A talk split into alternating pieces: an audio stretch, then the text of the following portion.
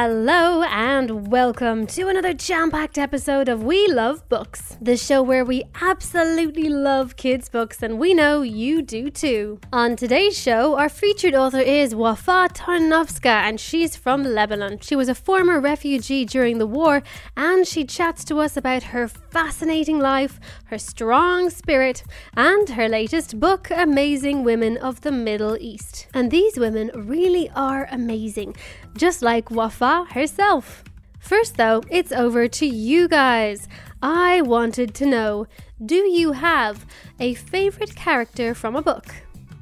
I do. It is from Harry Potter. It is Harry because he's good at Quidditch and he always gets into trouble.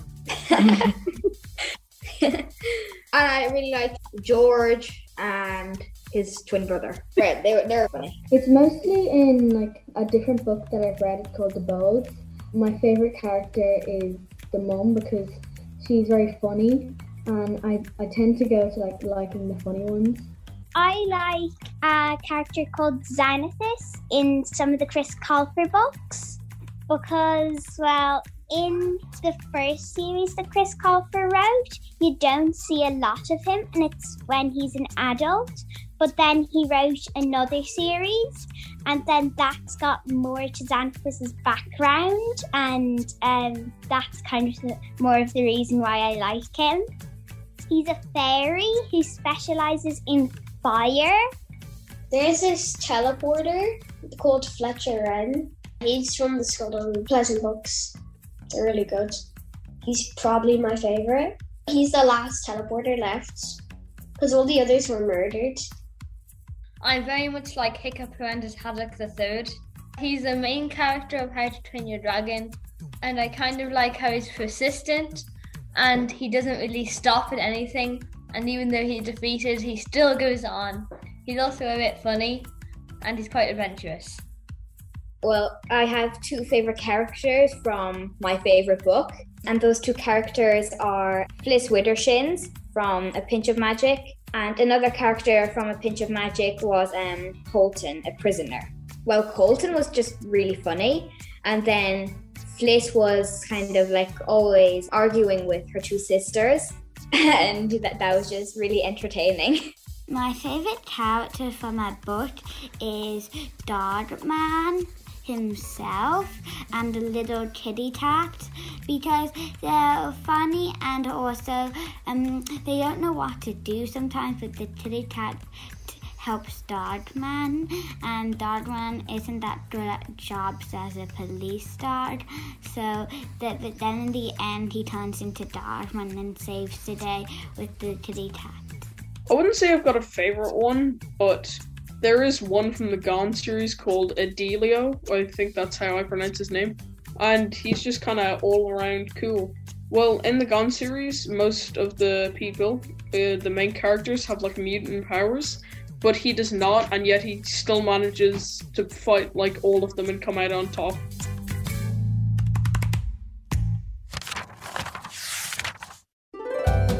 Now on We Love Books, it's time for We Love Reviews. Up for review by a panel of critics today is Trips and His Nighttime Adventures, written by Elaine O'Donnell. We've got William, aged 10, up first, followed by Cian, also 10, and his brother Aina, aged 8. A formidable crew. Let's see what they thought. The book is called Trips and His Nighttime Adventures. The author is Elaine O'Donnell, who is a primary school teacher in Dublin. This book is about a boy called Trips who has a secret where every night he is able to use magic to go on an adventure. He goes to a different world every night to learn something new. The main character is the boy Trips, but he meets other characters on his adventure. I won't say who they are as I don't want to give away the plot. There is one villain. When Trips comes upon a wolf, this wolf causes some unease and fear. I think the book is very interesting because I learned some facts about what Trips turned into. I really enjoyed the rhyming and the sense of magic and adventure. I really liked at the end how Trips was able to return back into her body. It was like a special code. This book would be good for boys and girls from 3 to 7 years or older children, 10, 11, 12, by reading them for reading themselves. We're just after reading Trips and His Nighttime Adventures, and we're going to give our review on it. So I think it was a very unique book, which I love, and I thought the rhyming and the words and the sentences was very cool. It kept going on and on, which was quite cool, and I thought the wag of the head, the wag of the ears and the wag of the tail was very nice. I'm going to pass it over to Aina. That was a very good book. Here are the strong parts about it. So, I liked the way there was rhyming and it was unique.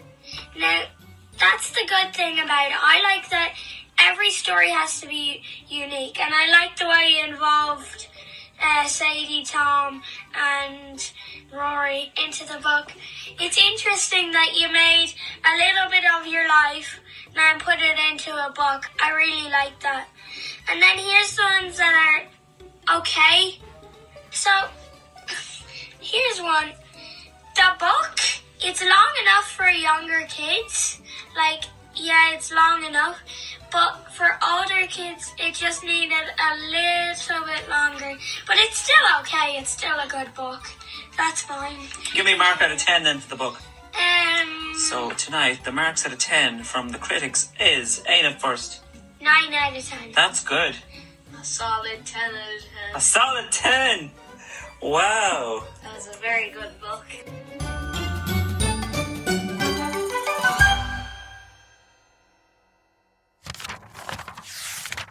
Those are some high scores for Trips and His Nighttime Adventures, written by Elaine O'Donnell. Now on We Love Books, it's time for our interview with a featured author, and today I chat to Wafa Tarnowska. She is a diverse thinker, passionate speaker, and award-winning writer whose mission is to use her voice as a bridge between the East and the West. She has a fascinating life story, and she has a wonderful new book out called Amazing Women of the Middle East, full of jaw-dropping tales of wonder and inspiration. I'm Wafa. I'm from Lebanon originally, but I'm a citizen of the world. I'm a writer, translator, and storyteller. And I love telling stories, specifically to children and adolescents, and even adults who have the hearts of children. I adore children, and I've got a new book coming out with Barefoot Books on a refugee story, which I've been wanting to do for ages and finally got it through. It's going to be wonderful, but it's based on a real story, and it's based a little bit on me, because I was a refugee, I was under the bombs. And, I want children to know that it's not just about, it's wonderful to have wizards and witches and magic, but sometimes our lives when we were little are not magic. They are a bit more tough, but there's always hope, You come out, you survive, you thrive, but not all of us start with everything wonderful and hunky-dory. And in that sense, I really wanted to do that story, and it is going to be published by Barefoot Books, who are my other publishers than Piku, which is doing the Amazing Women. I would love to talk about your background, because your website was saying that it's really important for you to be a bridge between the East and the West, and I think it can be very difficult sometimes for children who maybe are growing up here in Ireland and they've never experienced what you experienced. Well, I grew up, when I was little, it was paradise. Lebanon, where I grew up, which borders Syria in the north and Israel in the south, for people who don't know where it is. It was a very, very, very beautiful country. It was called the Paris of the Middle East. And people came on holidays. It was a bit like now Greece and Spain for young people. And so people came all the time for holidays there. We have a whole coast of sand. And I grew up, it was ideal. And suddenly, boom. The war started in 1975, and I had just finished high school, and suddenly we couldn't go to university, we couldn't go to school, we couldn't go anywhere. We were under the bombs, people fighting each other for very silly, silly reasons, because at the end, after 22 years, they had to sit down at the table and talk peace. because war doesn't solve any problem. It's only talking peace. And I, funnily enough, at 18, I realized, oh my God, they are crazy. They are going to fight each other for this, that, and the other. At the time, it was because of religion.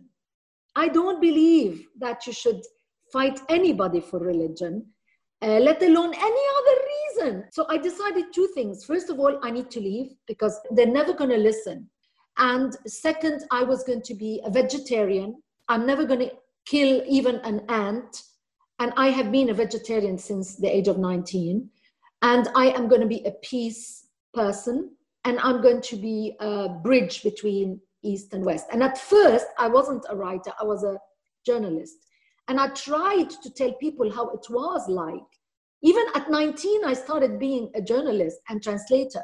How it was like to be under the bombs, not to have fresh food, not to have milk, not to have bread, to be eating disgusting food because you can't get fresh food. If I see anything in a tin, I don't buy it. It's just, we had months eating tins and no fresh food. So now I'm the complete opposite. It's all fresh food, it's all from the market. I grow my own veggies. So that taught me also a different way of living. But going back to the war, it was so traumatic. I mean, to know that you are stuck under the bombs, you can't do anything. So other than prayer, maybe joking, because a lot of times people, when they are in dire circumstances, they start joking and making it look like it's not too difficult and it's going to be out. And thank God for sense of humor, because that helps hugely. But then what I did was I started reading.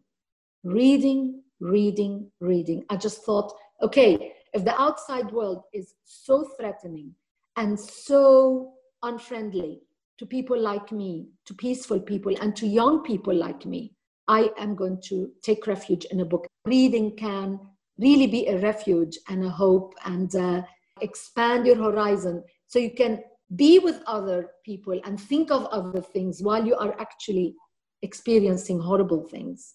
But it takes you out of your mundane life. And for me, I've always been a reader and I will always be a reader. And I had to become a writer. I mean, I love books. That's a good reason to become a writer. So when did you decide to write your first children's book, and what made you want to write for children? It's a lovely question. Basically, so for the first 20 years, I was just a journalist. So, I was writing, but not books. I thought I could change the world by reporting honestly about what was happening in the Middle East. So I thought that's the way I was going to be the bridge. So after 20 years, I realized, Niamh, that they're all the same. They're repeating the same mistakes. They're repeating the same things. Nothing is changing. No, there must be a different way of changing the world. By this time, I had married and I had two little children. And we were living in Cyprus because my husband was a foreign correspondent. I had met him during the war and we traveled all over the world. We were at the time posted in Cyprus, and my children, they were 5 and 6. And they were coming back from school and playing role play. I've always had a big box of costumes and things for my children. I was a very imaginative mother, costumes, crayons, hand paint, putties, everything. I mean, my kids had a good time in their life. In those days, they came back from school and they were playing gods and goddesses of the Grecian world. They were saying, so Daisy, my daughter, was saying, oh, I'm Aphrodite's, blah, blah, blah. And Stefan was saying, and I'm Apollo. And they had studied all this at school and they were playing and they were putting on the clothes. And then they came to me and they said, Mom, do you have any gods and goddesses in your country? So I just thought, I need to see if there's a book on Phoenician myths and legends, because these are my ancestors. And so I looked and, there wasn't for children. And I just said, I have to write it. So I went to university library in Lebanon and I looked in ancient texts and books and researched and found a publisher in Cyprus, my first publisher. And we published my first book called Dances with the Gods, with a little G. Those gods were the Phoenician gods. Now, they were also amazing, these people. these Phoenicians. I will give you one little tip. Do you know who Princess Europa was, Niamh? No, I don't. Well, she was a Phoenician princess. Oh, really? She was, yes, she was the daughter of the king of Tyre, and she was beautiful, and she was playing around outside her palace. And then Zeus, the king of the gods in Greece, who used to transform himself in all sorts of ways, spied on her, and he just said, oh, she is a beautiful young lady. I am going to kidnap her. And so he transformed himself into a white bull, flew all the way from Greece into Lebanon, and landed in the field where she was picking daisies and making garlands and everything and playing with her maidens. And then she saw this beautiful bull, and she was like enchanted by him.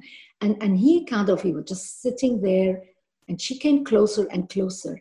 And as she was caressing him, he just kidnapped her. And it's a very famous mythological thing. If you go to lots of the National Gallery, I'm sure in Ireland, in London, everywhere you have the kidnapping of Europa. You see this beautiful woman kidnapped by the bull, but nobody knows who Europa was. Now, why did they have this myth? Because what they were trying to tell us is that the origin of a lot of their knowledge was from this part of the world. So they kidnapped, and Europe is named Europe because they learned so much from that part of the world, which is ancient Phoenicia. To start with, the alphabet. The Phoenician alphabet is the ancestor of the Italian Greek alphabet. So they took the alphabet and they made it into the Greek and then the Latin alphabet. The other thing is the color purple. That's another thing that the Phoenician had discovered, which was, all royalty dressed in purple. It was from a shell on the shores of Lebanon. So I was having so much fun doing this book. You have no idea. I was discovering things, and then I wrote it. We published it, my children, and it's dedicated to my children, of course. And that's what the beginning. I just realized I must become the bridge. And so all my books are like this.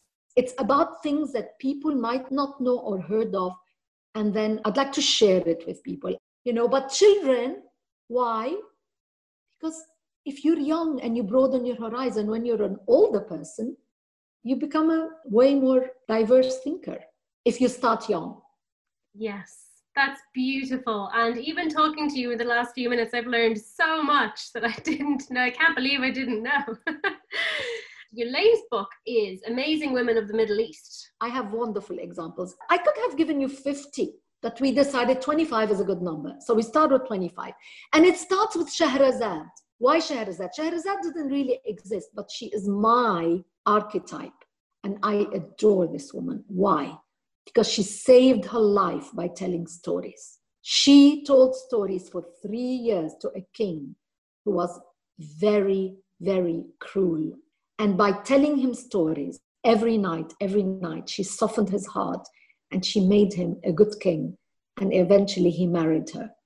It's again the power of words rather than force, violence, whatever, confrontation. And then there were some amazing, amazing people like the Queen of Sheba, who's in the Bible, who's in the Quran.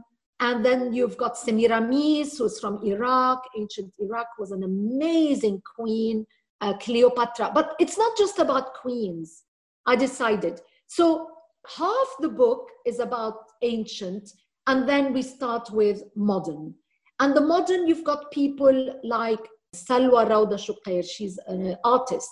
She, at the age of 94, got known. Really? She worked, wow. That for me, oh my God, she is like up there for me. And then, of course, there's Dame Zaha Hadid. She's Iraqi. She came to England. She was already born in Iraq, brought up in Iraq. And the most amazing architect on the planet, and she is a woman, and she designed this Olympic, for swimming, for the Olympics in 2012, but she died young, just a couple of years ago. There is Nadine Labaki, whom I admire. She is a filmmaker, and she did a film on refugees, which won standing ovation in Cannes, 15 minutes. They were clapping for this. And she used real refugee children as actors. They're amazing women.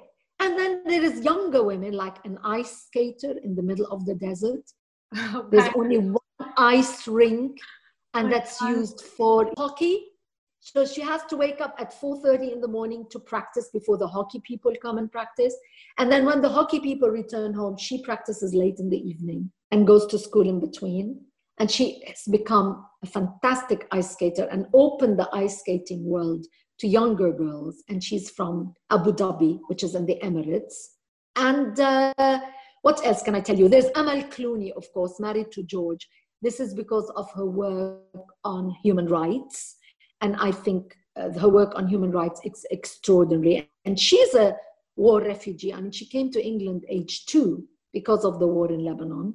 And so that's why she's so into human rights. And she and George have an amazing foundation in which they help girls a lot, like giving computers to schools and all sorts of amazing foundation work. And then Nadia Murad, who was, oh my God, she's a child of war. She was so badly treated by ISIS. And then she fled and she told her story. And now she won the Nobel Prize. So what can I tell you, Neve? There are amazing women around.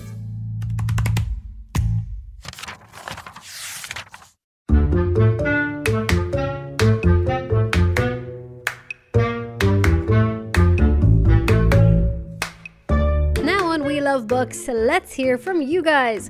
As you'll have noticed over the last few episodes, I am very interested in finding out what kind of books you would like to write if you sat down to write one tomorrow. Today, I'm chatting to 6-year-old Verity, who loves to read and has even written and illustrated her very own comic series. Let's hear more about that from Verity. The one I'm working on right now is Super Verity and the Attack of the Black Cat, and the next one coming out is Super Verity and the Attack of the Dog-Eating Trash Can. Well, I've already finished my first comic book. If you don't mind, I'll just quickly grab it. So this is my first comic. It's Super Verity and the Attack of the Monster House. Like, it was a great day. And then something roared, and the house turned into a monster. And the baby wanted its toys. And then someone flew. It said, "I shall be Super Verity." And the baby says, "Goo goo gaga." And this person tells Super Verity that the monster came to life and turned into a monster. And the baby says, "Dooey summy." Baby says, "Do something."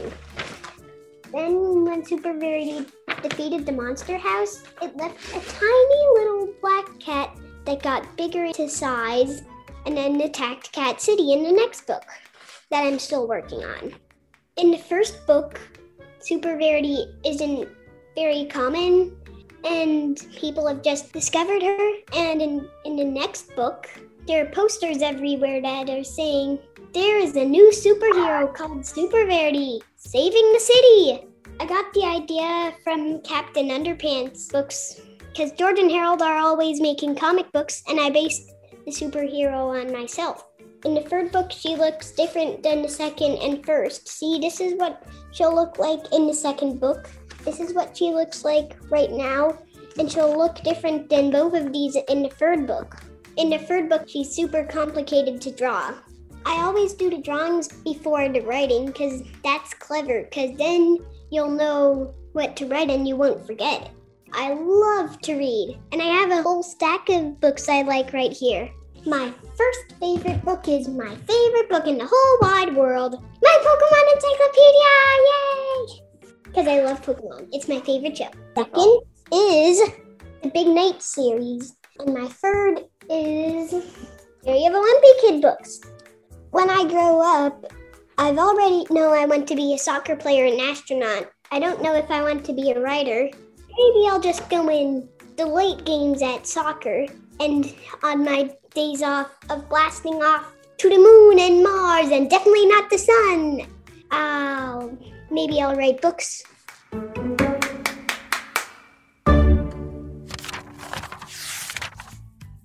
Well, that's a wrap on today's episode of We Love Books. A huge thanks to everybody who took part and to all the other everybody's who were working away behind the scenes to make it possible to chat to everybody via Zoom while we're all socially distancing.